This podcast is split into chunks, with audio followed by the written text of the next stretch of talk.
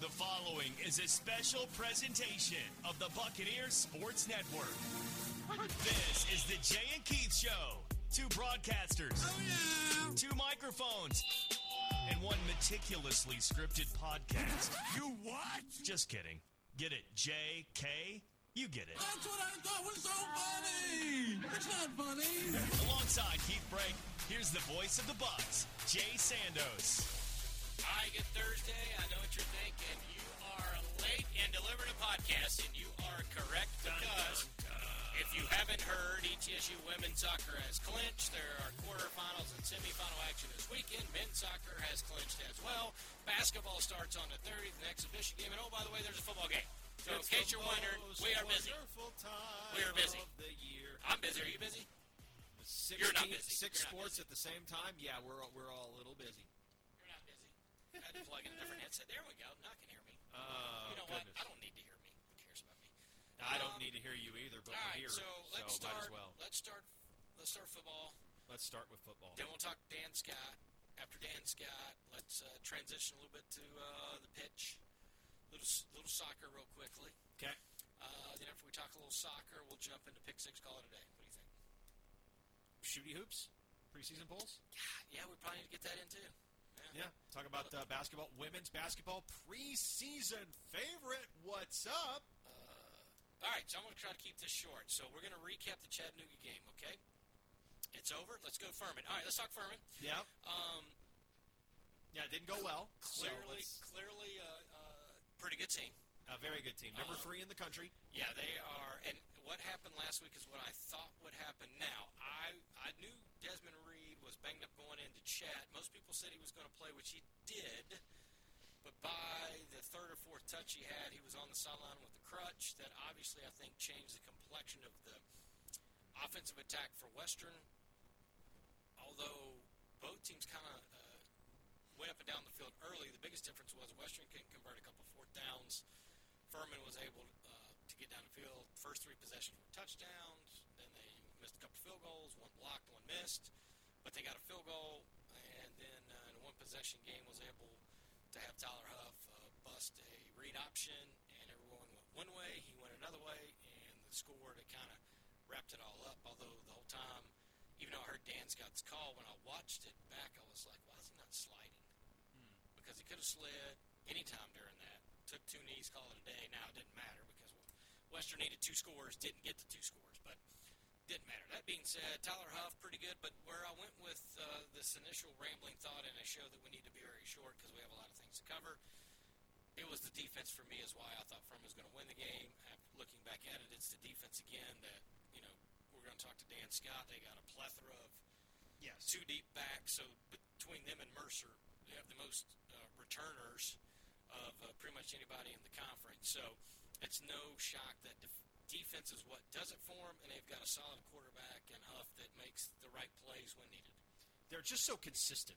That's the thing, is their defense is so consistent, and even when their offense has a blip, and the blips are – there's 1 or 2 blips a game where if you don't make a play, you know, Huff will throw an interceptable pass, and if you don't capitalize on it, then that's it. You're not getting anything else. No turnover-worthy plays for you. Come back in 1 year. This is as consistent and solid and sans weaknesses of a team as you will find at this level. They're just that good. And it's going to be an uphill battle all day Saturday for anybody that tries to go into that place and win, let alone a team that's only won there twice in the last 42 years. You know, and you talk about going in there with Robert Riddle, again, your quarterback, who was your Riddle. William Riddle. Robert, now if Robert plays and William, can we play him at the same time? No. Is that legal? Robert doesn't have any eligibility left. Well, then that would not be legal. It'd be very illegal, yes. William Riddle, the projected 5th quarterback to start the year, will again be the quarterback, and he has even less weapons to go to because Will Hussey, the heartbreaking news that he had the ACL, MCL. I mean, it was tough to read. We knew the prognosis probably wasn't good on the day. Monday, there was a glimmer of hope talking to the team doctor, like, hey, you know, if we get this MRI, there is a shot, you know, maybe 2 weeks. And then the result obviously was not that. So beginning of the year, you had Anosh Anosh Carter, you had Will Hussey, you had Noah West.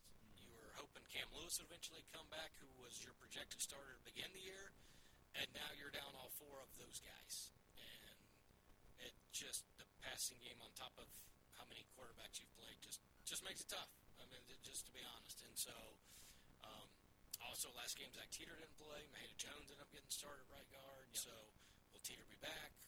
Maheda played good. What are they going to do with him?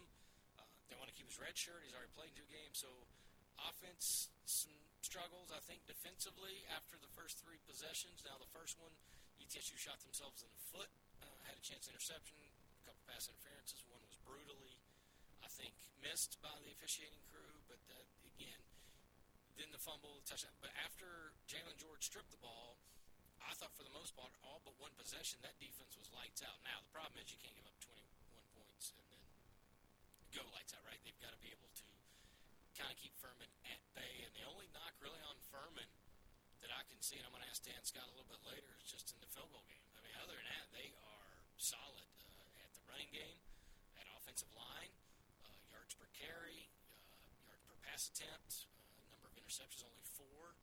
You know, Huff being a dual threat guy, last year he threw for about 230, ran for 98 yards against ETSU. So a guy that ETSU is going to have to contain, because yes, he will run the ball on called runs, but the problem is, you know, when a play breaks down and you get there but don't get home, that's where it's more dangerous. And he's very good at recognizing man and just taking off and picking up a few yards. So a lot of things for ETSU. Can they get any first downs? Can they move things? I mean, again, this formula last 3-4 weeks is all going to be the same. I mean, can they get first downs? Can they keep drives going? Can I give the defense a little bit of a breather instead of 3 and out and give the ball back to them? You know, are they? Yeah. What kind of creativity can they do? We saw the wild buck week 1. You know, hard. And I got to be honest, it would have been hard to do a whole lot of run against the front for Chat, and they were as good as advertised. The only people who have done anything on them all year was Western Carolina, and that offensive line gave up its first sack since Arkansas last week to Furman. So, yes, I have my concerns about ETSU pass blocking, but getting rushing yards in this game is going to be a must. I think the Wild Buck is probably a better fit for this week's matchup versus Chattanooga, but ultimately Furman can get pressure with 4, which is exactly what Chattanooga did, which is where ETSU can struggle in the pass game. I think any sort of run game is just asking for a guy like DiMaggio to run straight downhill in a big purple and white streak and lay the lumber on somebody. I mean, he hits like a ton of bricks, and he will hit anything and everything that's between the hash marks. So is it probably a better option against this team that's going to try to pin their ears back and come after you, and then you just run right by them? Yeah, maybe so, but I'd still try to get the ball laterally as much as I could and make this Furman team run, because there's just they play so well up front, and that defensive front opens things up for Blackshear to kind of headhunt the football and make plays and take some risks and really focus in on the quarterback as much as he focuses in on his receiver assignment or pass defense assignment, and do some things. And he's missed some opportunities as well this year, but the back end of that defense is nasty, and the defensive front plays so physical. I don't really know that there's much that you can do. But to your point, Jay, it's hard to really sit there and poo-poo the defense when, I mean, they're out there for 36, 38. They could be out there for 40 minutes this week. Furman's that good in the run game. They're good at sustaining drives. And when you're out there that long, yeah, holes open up. And a team that's good enough to take advantage of those holes is going to take advantage of those holes. And if you don't have an offense that can keep pace and exploit the opportunities that the other defense is giving you, well, then you just don't – it's going to be a long day. And I don't really think that you can sit there and just say, wow, defense, go make us a play. Well, the defense is making plays. It's just they're out there so much that the law of averages means at some point a play is going to backfire, and against a team like Chattanooga, against a team like Furman, those backfires end up in the end zone. Yeah, especially because, one, you're going against the #1 turnover team in the league. And if the offense is having trouble moving the ball, if they turn it over, you're already given a short field with less rest. Now you've got to try. And Furman, one of the more balanced teams in the league, if you look at run-pass, just yardages, not maybe plays ran, but actual yards per game pass, yards per game rush. They're about as balanced as there is in the league, and they're not afraid to beat you either way. I watched the game where Huff threw like 12 passes and had about 350 yards rushing. I also saw a game where they had trouble running, and they threw for about 350. Yeah, and I expect Furman to be aggressive on Saturday. Sure, because they need style points, because they're competing for a top 4 seed in the FCS playoffs. And going out and throttling ETSU at home is the kind of thing, given the season that ETSU has had and the state of ETSU's team, that is the kind of thing that the committee will look at and say, okay, you did what a good team or what a great team should do.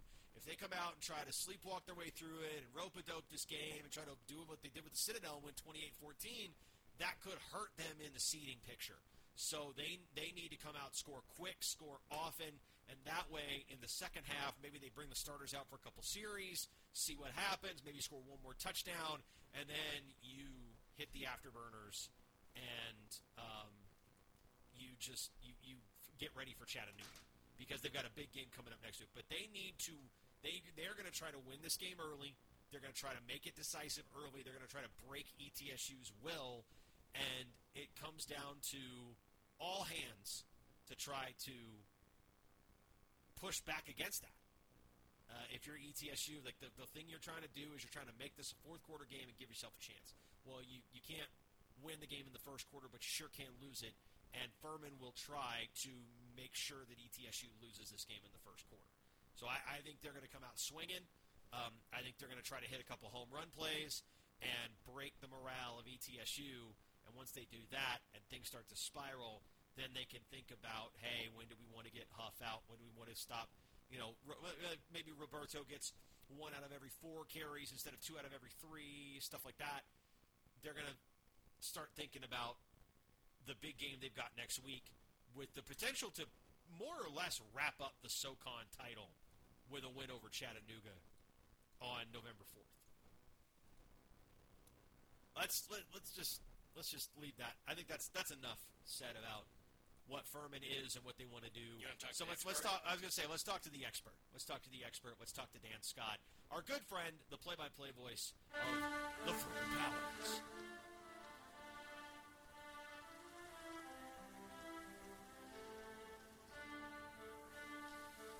As promised on Thursday, we always talk to the opposing play-by-play voice, good buddy, long-time Paladin voice, Dan Scott. Actually, because there was no TV, the ESPN player wasn't up at the time, I actually rabbit hunted and listened to Dan's last probably 8 minutes of that game, including the touchdown run by Tyler Huff. Dan, I know people accuse me of maybe getting naked on a call and jumping out of the booth. I'll have to say you're quite there beside me on that call.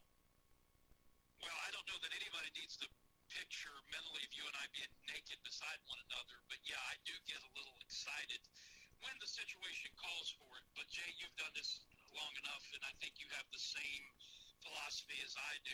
You don't fake the excitement.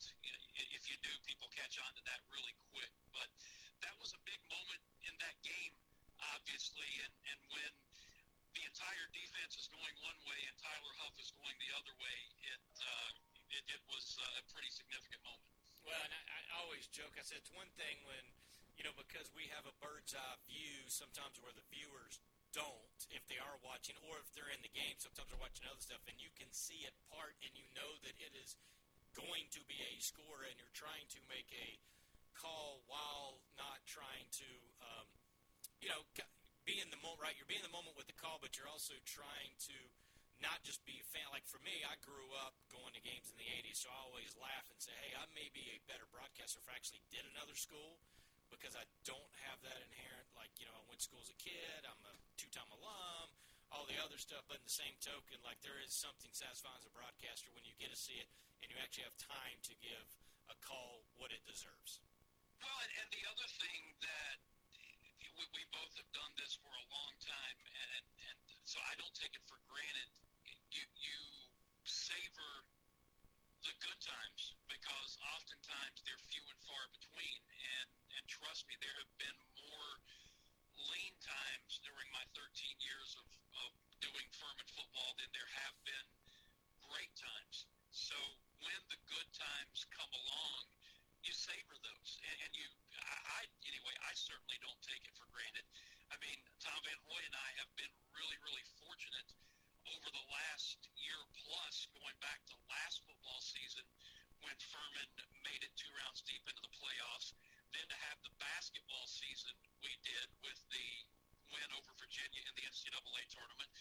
We do the Greenville Drive baseball, the high A of the Boston Red Sox. They won the South Atlantic League. And now you've got football back in that cycle again, leading the Southern Conference. A stretch like this does not come along very often, if at all, in a broadcaster's career. So I'm trying my very best to keep it in perspective, but also to enjoy it. Well, I used to like Dan, and then you just rattle that off, and now I'm sad again. Dan, the reason we haven't talked about the game is because I really don't want to talk about the game, because one team is playing maybe one of the best football in the country, at least top 4 or 5, caliber type team in the country, top 3, depending on the polls, and sitting on some national seed. And next week, they just played a SoCon game of the week. Next week, they'll play another SoCon game of the week. And then you've got another team that's on its, 5th quarterback. It's had 6 different people take a snap. And clearly, you've been around long enough to know that's a little bit of a struggle. But when you look at Furman, and we can talk about Tyler Huff in a minute, but it's all about defense. And it's not just the 11. It's really the 22. They rotate a lot of guys in, and they all seem to make plays, and they certainly have a great understanding of what they're supposed to be doing. That's been the thing that we knew was going to be the strength of this team coming in, 38 of the top 44 on the 2 deep from last year returning. So it gives you some options. It enables you to weather some storms, injury storms. One of our very best defensive players, Bryce McCormick, has been out for the season with an injury he suffered back in spring practice and won't play all year, a linebacker. But we've got depth there, and you saw the game, for instance, that Evan DiMaggio had, making his first ever start at an inside linebacker spot against Western last week.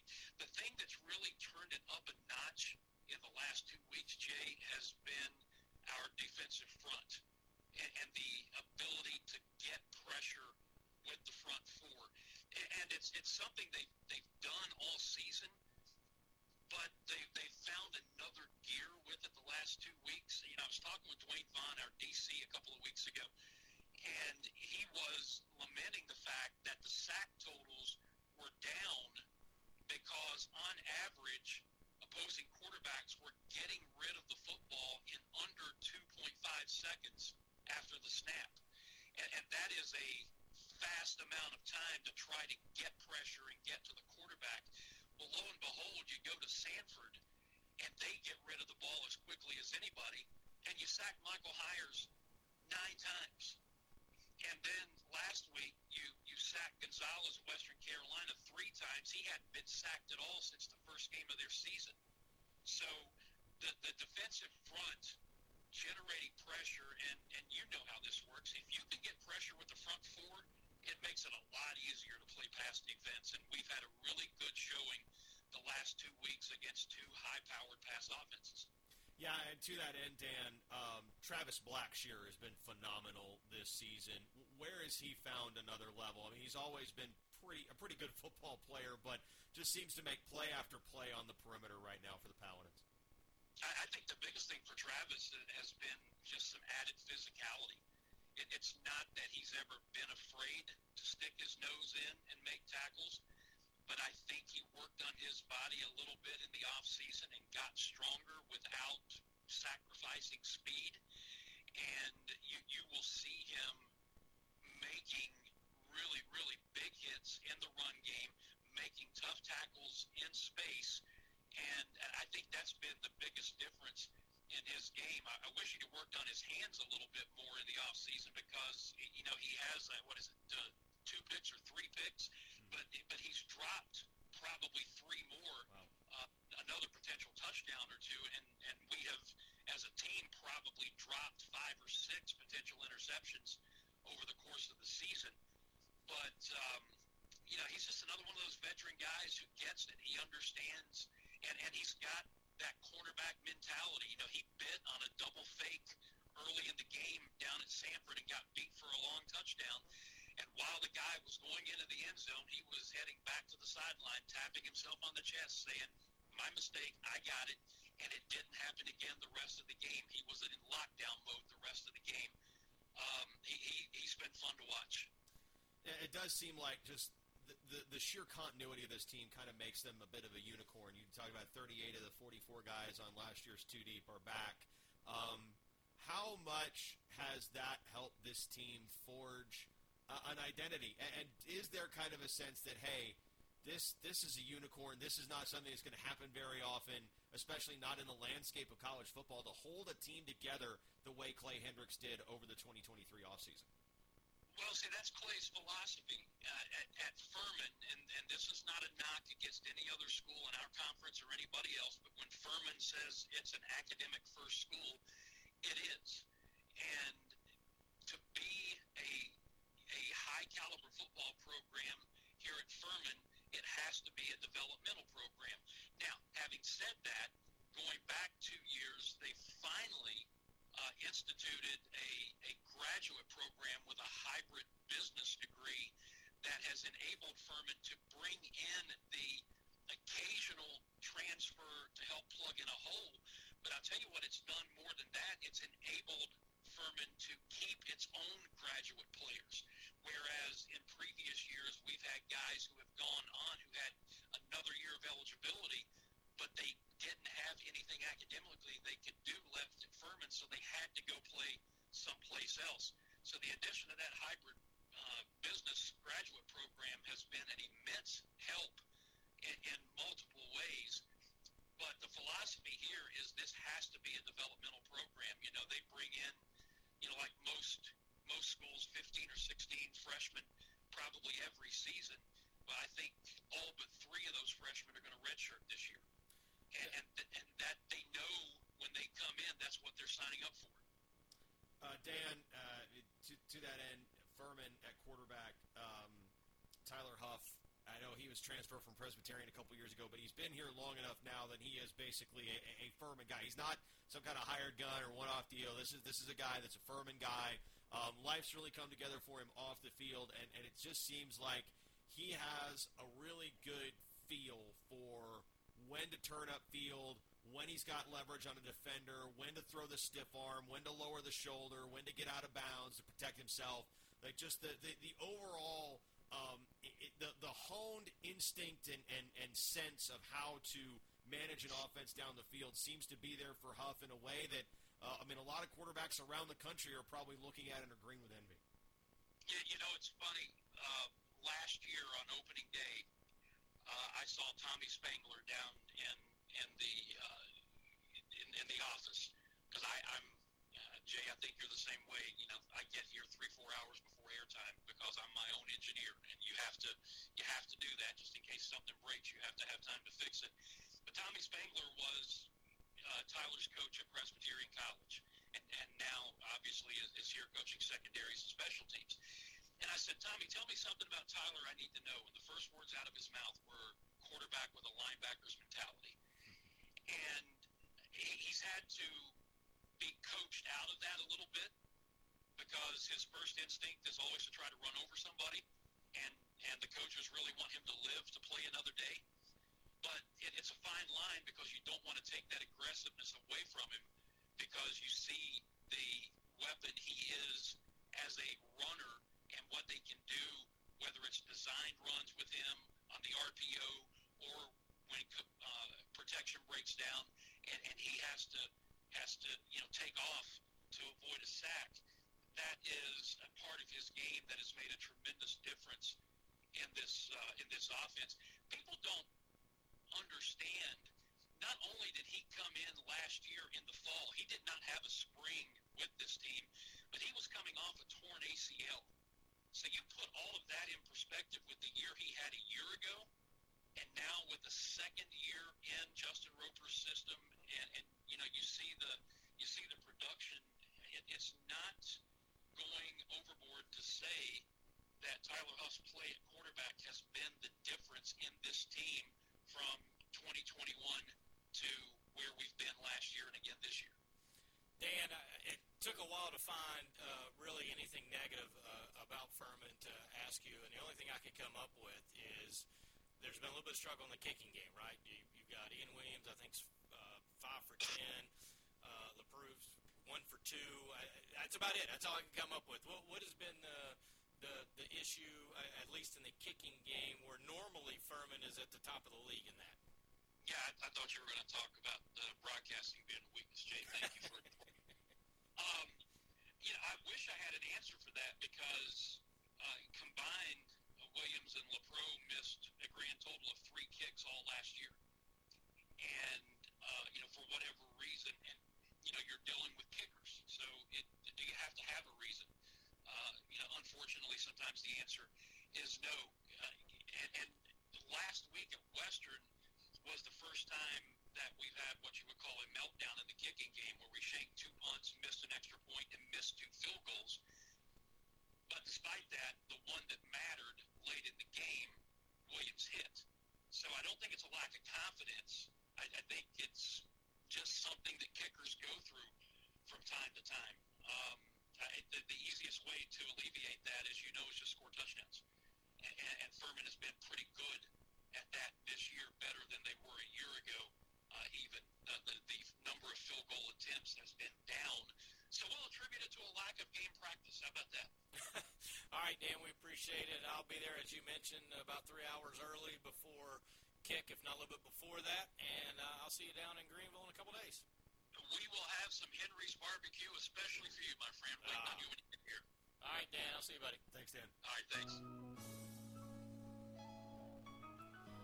I just got one more thing to add on Furman. The committee released its preliminary top 10. Furman is 3rd. That's huge. And they are very much in the seeding picture. Western Carolina is still in the seeding picture, too. They're 9th. So I would say that's something to take a look at and say, okay, how do we make a statement that says we're not just here to... We're not just happy to be here. We want to be part of the bigger picture. Speaking of the big picture of SoCon Hoops was revealed to us yesterday at Media Day. ETSU men's basketball picked 7th in the coaches' preseason poll, 6th in the media poll, and women's basketball was 1st, the preseason favorite in the coaches' poll, and 2nd in the media poll behind Chattanooga. Looks like it's going to be the Bucks and the Mocs, or everybody seems to think it's going to be the Bucks and the Mocs, duking it out for the title with Mercer, kind of a lurking dark horse that's got a really talented guard, and Angelina Gonzalez. Stop me if you've heard that before. Mercer has a talented guard. This is going to be a fun year, I think, on the women's side, and especially for Bucks fans, it's going to be a fun year on the women's side. And then on the men's side, I wouldn't read too much into what ETSU is being picked as because, one, there's a lot of transfers. Nobody really knows what they have. 2, I think a lot of these teams, I think the top 6 teams are pretty close together. I think ETSU could just as easily be better than Chatt, Samford, and UNCG, and then Western wins the SoCon, or Samford, or any of those teams could win the SoCon. And it's just wide open, even though Furman is the consensus preseason favorite. They are the pick to repeat. I think they were picked by nearly all of the, was it the coaches, I think? Yeah, 8 of the 10. 8 of the 10 picked Furman, and the other 2 picked UNCG, and one of those 2 is obviously Bob Ritchie because you can't vote for yourself. I was going to say, that's also skewed because Bob couldn't vote, so. Right. So, coaches believe it's Furman's league. Media believes it's Furman's league to lose. I don't know how true that is. I just think that this is going to be a lot more competitive than how it might look when you try to rank all these teams 1 through 10. Well, the coaches for sure think UNCG is ahead of Western and Samford, where the media thought Western and Samford are ahead of UNCG. Yeah, I don't – the Langley twins are back. Brown Jones is back, so they've got a core that's pretty good, but I just don't know about them. I don't know. When they came here in late February, they didn't just – I wasn't just like, whoa, look out for UNCG. You know, look out for this team. Whereas Western Carolina impressed me. And then, of course, Western Carolina demolished ETSU in the SoCon tournament. But, like, that team popped a lot more to me, and they bring all those guys back. Monterius Woolbright was the preseason player of the year. The one guy on that team that doesn't shoot threes with any sort of frequency. I just feel like UNCG may be a little bit of a dart throw there by some people. I don't know that I agree with that one. But Furman, I understand. I think it's justified, especially with Pegues coming back for his sophomore year. Just an incredible explosion over the last 5 games of the season. He went on an absolute tear in the SoCon tournament, hits the big shot against Virginia. He's living on cloud 9. All right, what's the second act look like? I think that's a guy that you've really got your eye on, that has the opportunity to prove that he's more than just a flash in the pan, and certainly had the talent to show that he can be something sustained over the next several years in Greenville. But I just think this league is wide open. It's wide open this year, even though everybody may point to Furman kind of as a default. That's really more of a you have to pick somebody for me on the men's side. So, people have listened to me enough. I don't get really fired up over polls and preseason conference things and all that. And the one thing I did chuckle about was, I think, the misconception of where ETSU finished last year. I mean, I saw a lot of people like, well, you expect ETSU pick 6th or 7th. I mean, we were bottom of the league last year, got rid of the coach, players, but ETSU finished tied for 4th. I mean, in case people forgot, they tied for 4th, were the 5th seed in the tournament due to a tiebreaker and lost that. But, I mean, it wasn't like ETSU was 7-10 game. Right. You know, I mean, so, or the 8-9 game. Yeah, like, ETSU did not play in the first night of the tournament. Yeah, so I think they're, I mean, even ETSU fans are like, oh, well, we were bottom league last year. No, it felt like ETSU, baby, but they were not. They were actually fairly competitive. I mean, they're the top half of the league, if you want to look at it that way, middle of the pack. And I know that ETSU fans don't want to be middle of the pack, and I appreciate that about ETSU fans. But I did find reading some of that, just some chuckles, because I was like, guys, I mean, it was a down year, but it wasn't awful. Like, I mean, it wasn't like, it was, we were bottom of the barrel. I mean, the truth is you could look at, and you could do this for a lot of teams. They didn't lose to Citadel and VMI. Yeah. Which teams in the past, when it's been real bad, they have lost to Citadel and VMI. I mean, UNCA, who was a very good tournament team, beat them at the buzzer with a 30-footer. I mean, they had a shot to beat Furman at their place.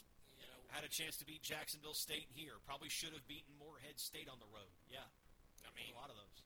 So again, did they win those? No, and that's why there's coaching and all that. But in the same token, like, that was not a bottom team. So 6th or 7th, I think, is again still fair, because you had 3 or 4 people off a team that was the 5th seed, 4th best team last year, and you have a new staff and new everything. So I think it's probably a fair spot to put ETSU.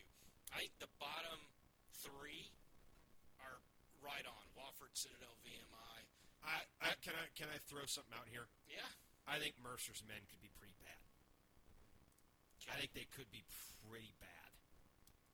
They not lost on the Greg area train, are you? They lost a ton of their secondary guys. I mean, they brought back one big gun. They added Carmody in the transfer portal, but I don't know that I would look to that guy as a solution for much of anything, because he's hardly played college basketball. I'm not buying Mercer this year. I'm really not. I just don't. I think this is going to be, this could be a long year in Macon. Now, their women's team's going to be pretty good.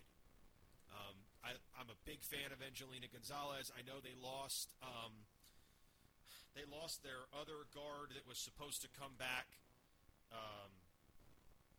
forget her name off the top of my head. That's how I purge people that leave SoCon programs. But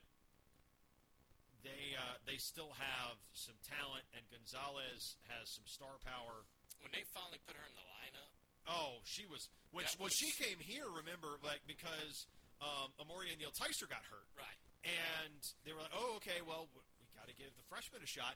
And I saw her play, and I said, why has she not been playing all season? She was a stud. Aaron Haupt was the player I was thinking of. Aaron Haupt left. They lost a couple other starters. Yeah, the free throw shooter.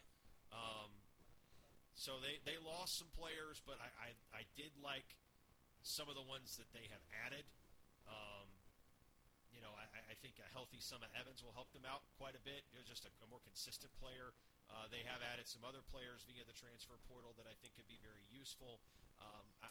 And this is a team that's built to be together for a little bit. Too. I was going to say the one thing that I will say is that Mercer's earned the benefit of the doubt and the trust because they've had a couple times where players have graduated and they're going, this is really going to hurt them. Mm-hmm. Like they're not going to be at the top. And then next thing you know, they're a top 2 team. And I think they're, you know, at worst a top 3 team, right? Because ETSU and Chat, you know, consensus 1 and 2, depending on which poll you look at, but pretty much it was ETSU, Chat, Mercer.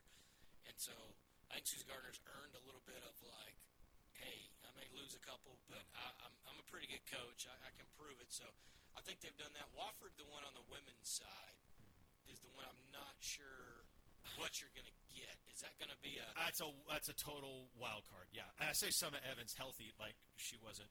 She played 24 of the 28 games last year and won Defensive Player of the Year. But like, I just think that you know, missing that time, missing, what, 4 games and coming off the bench for 6 total, counting the ones she missed, she'd be better. They'll be better served with her in the lineup for all 28, 30 games. Wofford is... I don't know, man. Because I just feel like the viewings that I got of them against ETSU last year were either perfectly representative of them or completely unrepresentative of them because they looked like they did not want to be there. Like they really just, ETSU just, you always like to say, well, both teams want it. It's not about who wants it more, about both teams want to win. ETSU looked like the team that wanted it more. And then when they got going...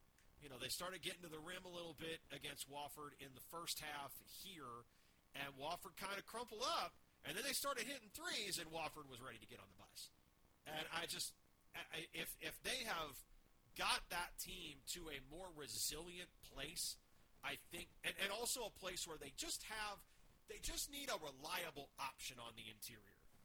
Because when I watched Wofford at Wofford last season, and I watched that game on TV because I wasn't there. We had I think we had a game that day that I was doing on ESPN Plus here at Freedom Hall.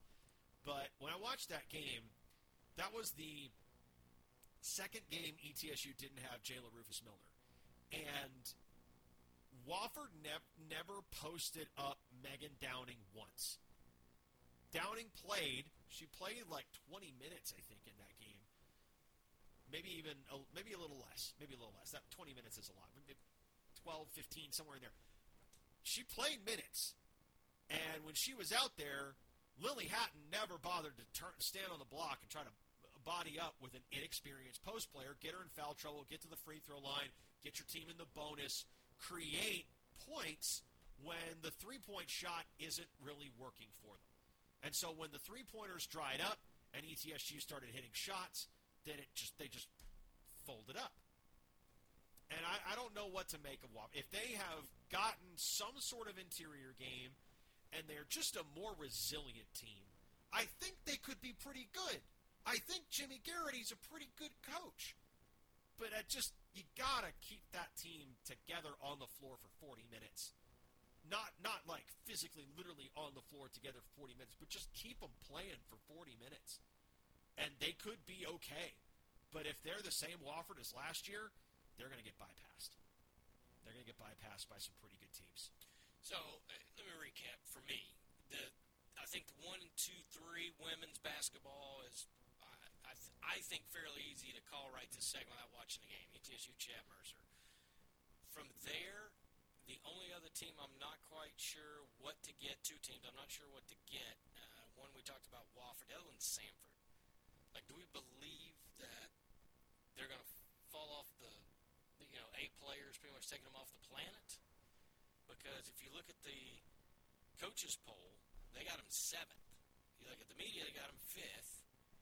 And I know, again, well, it wasn't just the one player that they lost. It was also Ngulafak. So they lost their primary post presence.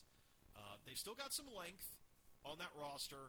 I think they're a team that's going to be middle of the pack, but they could finish upper middle of the pack for sure. Yeah, okay. So those are two teams. I think those I don't those think like Furman, UNCG, and Western. I am curious to see Furman with Tate Walters back in the lineup. Well, once Jackie Carson left, I'm out on Furman. So you know, Jackie. Yeah, no. I mean, everybody loves Jackie. That's why she got a job at the ACC. Seriously. So but I think Tate Walters back at Furman, I'm curious to see how that impacts that team because, to your point, there were times where they just – like, they played hard, but they didn't play well, if that makes sense. But they're just not playing right. And I think when you have a player that's a veteran that's coming back off a serious injury that cost her an entire year, was it an Achilles, I think, and somebody that clearly, like, she's not coming back here to eat cake and ice cream. She wants to win. How does that player and that leadership figure spur a team under a new head coach? I'm curious about that one. I think Furman could be interesting, and if Furman is better, then that's obviously at the direct expense of Samford and UNCG.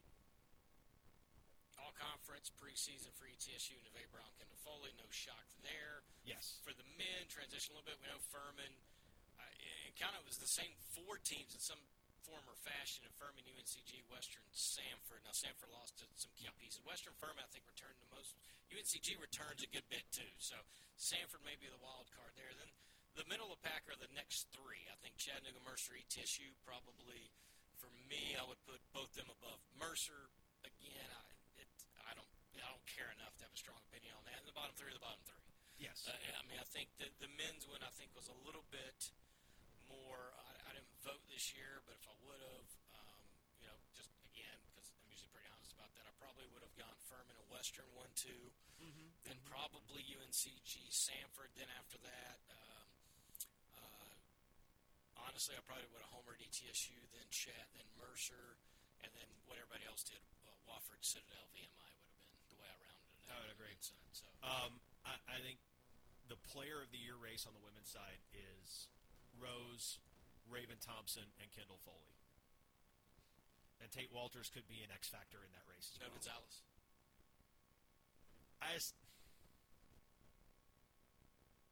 I mean, she could be. I mean, there's a difference between all-conference and player of the year. Yes. I think she is an all-conference player. Yeah, and I'm not. And I want to say that because I don't want it to people think, well, he's not even. No, we're talking about player of the year. That's a different. Like, she's a lock unless something happens injury. I think she's going to be a lock for all-conference. I think she's going to be. The question is she good enough for that next level? We're talking about next level. There is no freaking body in this league that has been able to guard Raven Thompson. Nobody. ETSU brought in Bree Beatty with that to some degree in mind that, hey, we need an athletic, hard-nosed four that can guard Raven Thompson all over the floor. That's, you know, ideally that's how that works. And if that works, then, you know, ETSU's probably going to win a SoCon title because I think that was the only thing that kept them from winning it last year was that Raven Thompson was just undefendable, unguardable.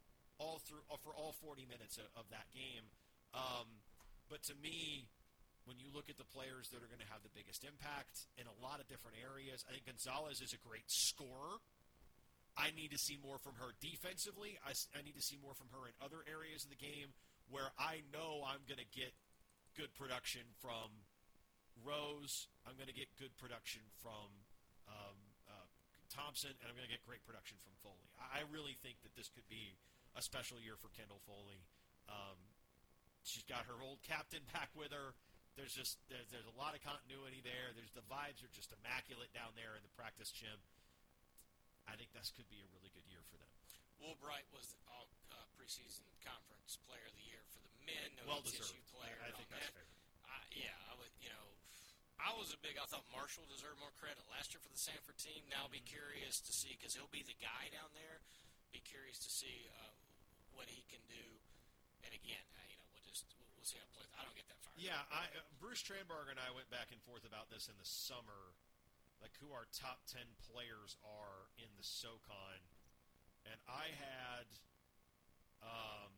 Woolbright 1 and Marshall 2. Top 10 returning players. I had Woolbright 1 and Marshall 2. I had Jaden Seymour on my list, which he did not make the preseason all-conference ballot, but I think most of the other guys I had on my list did. So, it's one of those things because numbers driven, right? And his numbers as the season went along went way up, and I think the overall probably cost him there. But Marshall's going to be a really good player. I mean, he's going to start. Yeah, I like him. So he should be pretty good. I mean, I was a big fan of Marshall last year, and I was too. I mean, when he came here to play ETSU, he did not put a foot wrong. So just really good player. I'm excited to see him on the floor this year. And the guards that Samford got in the portal pique my interest. I wonder how long it's going to take that team to gel. Could they be in a situation kind of like ETSU where with so many new pieces on the back end, you really got to take – it's going to take a little time to figure stuff out. I don't know. I will be very curious to see how that goes. The Furman Paladins. I want a short transition into women's soccer. I have no idea how that transitioned to women's soccer. But Furman's not even here this weekend. This is great. All right, women's soccer against Mercer. It's going to be a very physical game. Both teams are they're probably the two most physical teams in the league. I think they might be the two most fouling teams in the league. It's going to be this could go to penalties. I think this could go to penalties. It did last year in Macon, and ETSU came out on the wrong end of a penalty shootout 5-4. But this is going to be a bit of a slobber knocker to find a way. Just find a way. The team that scores first wins. And you say that like, well, duh, there might only be one goal. Well, duh, yeah, the team that scores first wins, but. ETSU is literally 10-0 when they score first. So I think the team that scores first is going to win, whether that's ETSU or it's Mercer. And that game's going to be 4 o'clock, Summers Taylor Stadium, ESPN Plus coverage there. And then after that game's concluded, it'll be 3-6, Samford, Chattanooga, 7 p.m. Also, Summers Taylor. That should be Samford. I agree. And then you get Yelton Bowl 5 on Sunday. Yeah, let's go. At 2 o'clock, I believe. And that will also be ESPN Plus. So women's soccer tournament action here if ETSU comes out the semifinal winner and anybody but Western wins out of the other bracket, then ETSU would host the championship game. On the same day as the men's soccer semifinal next weekend. Men have a title decider potential. Well, yeah, it's a title decider. Let's call it that.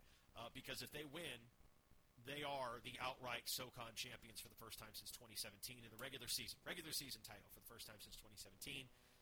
If they lose, they could still win a share of the title if Furman beats Wofford. And if they draw, they need Furman to either beat Wofford or they need those two to draw because if ETSU draws and Furman wins, or rather Wofford wins, it would go back to tiebreakers. And Wofford beat Mercer, so they would win that tiebreaker over ETSU. That's the only difference in their results because they drew each other. So, yeah, It's a good situation. It's a good situation. The ultimate point is it's a favorable situation. There's a lot of scenarios where ETSU comes out on top, but if you win on Saturday. The rest takes care of itself. I expect Mercer to throw the kitchen sink at ETSU, though, because if they win that game, they're the 3 seed. And you know what the 3 seed gets in the SoCon Men's Soccer Championship? A double bird. VMI. Oh. They get VMI. It's like a bye. Almost. I mean, that's one that if you get to play VMI in the first round of the tournament, that's as good as getting a bye. Almost. They're not. The VMI is a little bit better this year. It would be the funniest possible outcome if they played one and they're like, "Yeah, we get VMI," and then VMI beat them. But I don't think that's going to happen. So it's going to be a fun one on Saturday night at 7:00 as well on Decision Day on the men's side in the SoCon. The best games of the week, or at least the ones these two dorks will watch. Pick it! Pick it! It's the Pick Six. You pick that up all by yourself. quick recap of last week. Eastern Kentucky at Gardner-Webb. Gardner-Webb won that game 35-32. I picked the Running Bulldogs. You picked the Colonels. And which is funny because I'm usually the EKU guy. Like, I beat that drum. And the team that beat them in the playoffs last year and beat the pants off of them in Richmond picked that team to win. Anyway, 40-yard line, Weber State at Eastern Washington. The Eagles won that game 31-23. You picked the Wildcats. I picked the Eagles. Rhode Island at UAlbany. UAlbany won that game 35-10. We both picked the Great Danes. Utah at Southern Cal. The Utes, 34-32. You picked the Trojans, and I did not. 10-yard line, Montana State at Sacramento State. We both picked the Bobcats, and they won that game 42-30. And at the goal line, Furman at Western Carolina. You wisely picked Furman. I unwisely picked Western Carolina. And that's the only thing that denied me a perfect week because my extra point also hit. I picked Towson over William & Mary. Towson scored 31 in the second half and won 34-24. And you picked Southern Utah. Do you want a minute for this one? You want a little time for this one? I tell you what. No, I don't even want a timer. I'll give you 30 seconds. Southern Utah was up several scores. Austin Peay comes back and tied. I have to watch overtime. Austin Peay blows her opportunity in overtime. All Southern Utah has to do is kick a field goal. Kick a field goal between the uprights. They cannot. Then they kick a field goal in second overtime, which doesn't matter because Austin Peay scored a touchdown, and I hate them. I'm done. Wow, you got 30 seconds in 15 seconds. I don't want to talk anymore about it. That's Southern impressive. Utah made me mad. Austin Peay won the game 48-45, which means for the week I was 6-1. With my extra point connecting, you were 3-3 with an extra point miss, which means after week 8, I am 36-16, and you are 27-23. Let's get it started, shall we? This week's games. Week 9, 50-yard line. UC Davis at Northern Arizona. The walk-up Skydome's been a tough place to walk up to and win. Montana came out on the wrong end of a result in the altitude of Flagstaff. But Massey says UC Davis 69-31, projected final score of 28-21 to the Aggies. I'm going Aggies. Going Aggies? It's Division I football! Give me Dan Hawkins and the Aggies. 40-yard line, Eastern Washington at Portland State. Portland State is hyped up for this one. Their president did a deadlift. She's like a little skinny old lady. She did a deadlift with the offensive line for a hype video. So they're fired up for this one in Portland. The Vikings are actually kind of decent this year. Eastern's been a little bit of a roller coaster. Massey says Eagles 59-41, 35-31 projected final score. Massey at 35-31, is that what you just said? 35-31 Eastern Washington. Yeah. That's okay, I'm going the Vikings anytime. An old lady tries to lift weight to... get the linemen fired up. I think you have to roll with that, and I hope that she goes in on a Viking ship with some sort of goblet filled with wine. Filled with wine that is actually the blood of her enemies. Yes. I'm going with Eastern Washington. I still think the Eagles are a better team. Portland State roughed up North American this year. That's your best win? No thanks. That's not their best win, but it is their biggest. 30-yard line, Delaware at Towson. Massey says Delaware 73-27, 28-21 final score, but the Tigers have been a giant killer in the CAA this year. I would have, if Towson would not have won last week, I would have gone the Tigers this week, but I don't think they can do it 2 weeks in a row, so I'm going Blue Hens.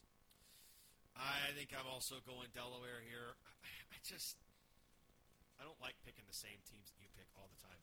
But by that same token, I just think Delaware is a more complete team than William & Mary. Delaware is the team that should be in the seeding conversation for the CAA nationally, and I think they proved that this week by putting away the team that has torpedoed New Hampshire and William & Mary's seasons. Speaking of New Hampshire, playoff eliminator, 20-yard line, the New Hampshire Wildcats at the Rhode Island Rams. Massey says it's a tight one, projecting 52-48. Probability for New Hampshire to win, and a 33-31 final score.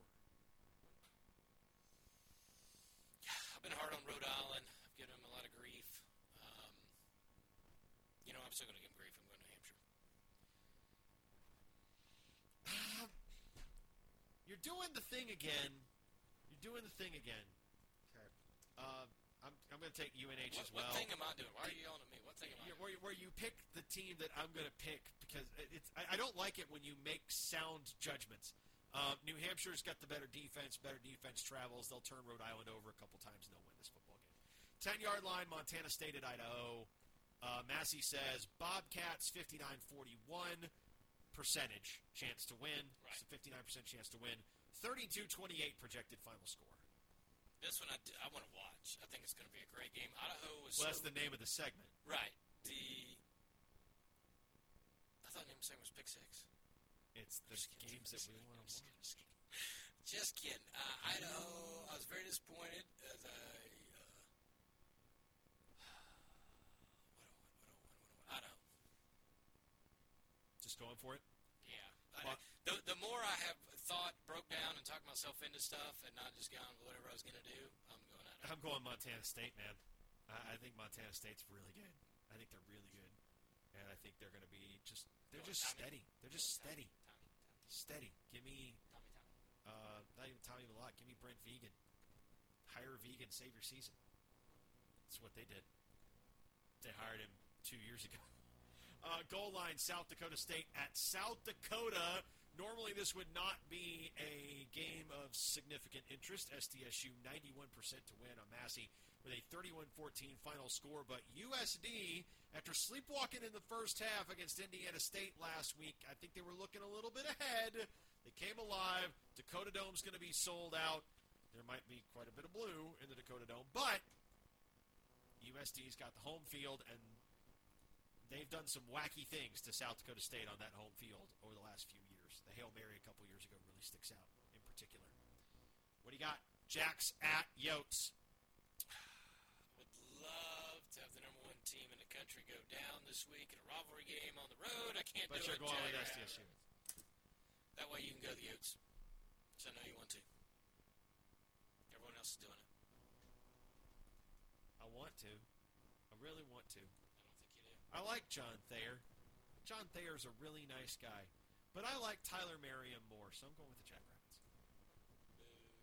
Extra point counts for us if we get it right.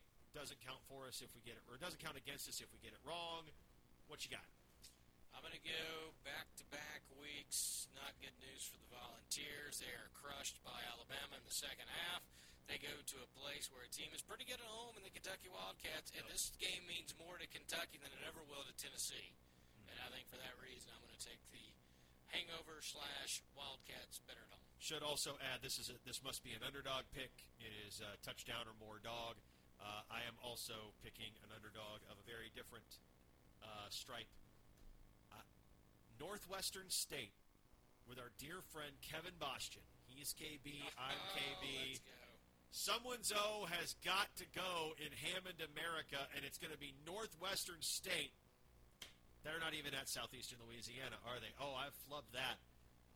Someone's O did go in Hammond, America last week because Southeastern Louisiana got a win over Northwestern State.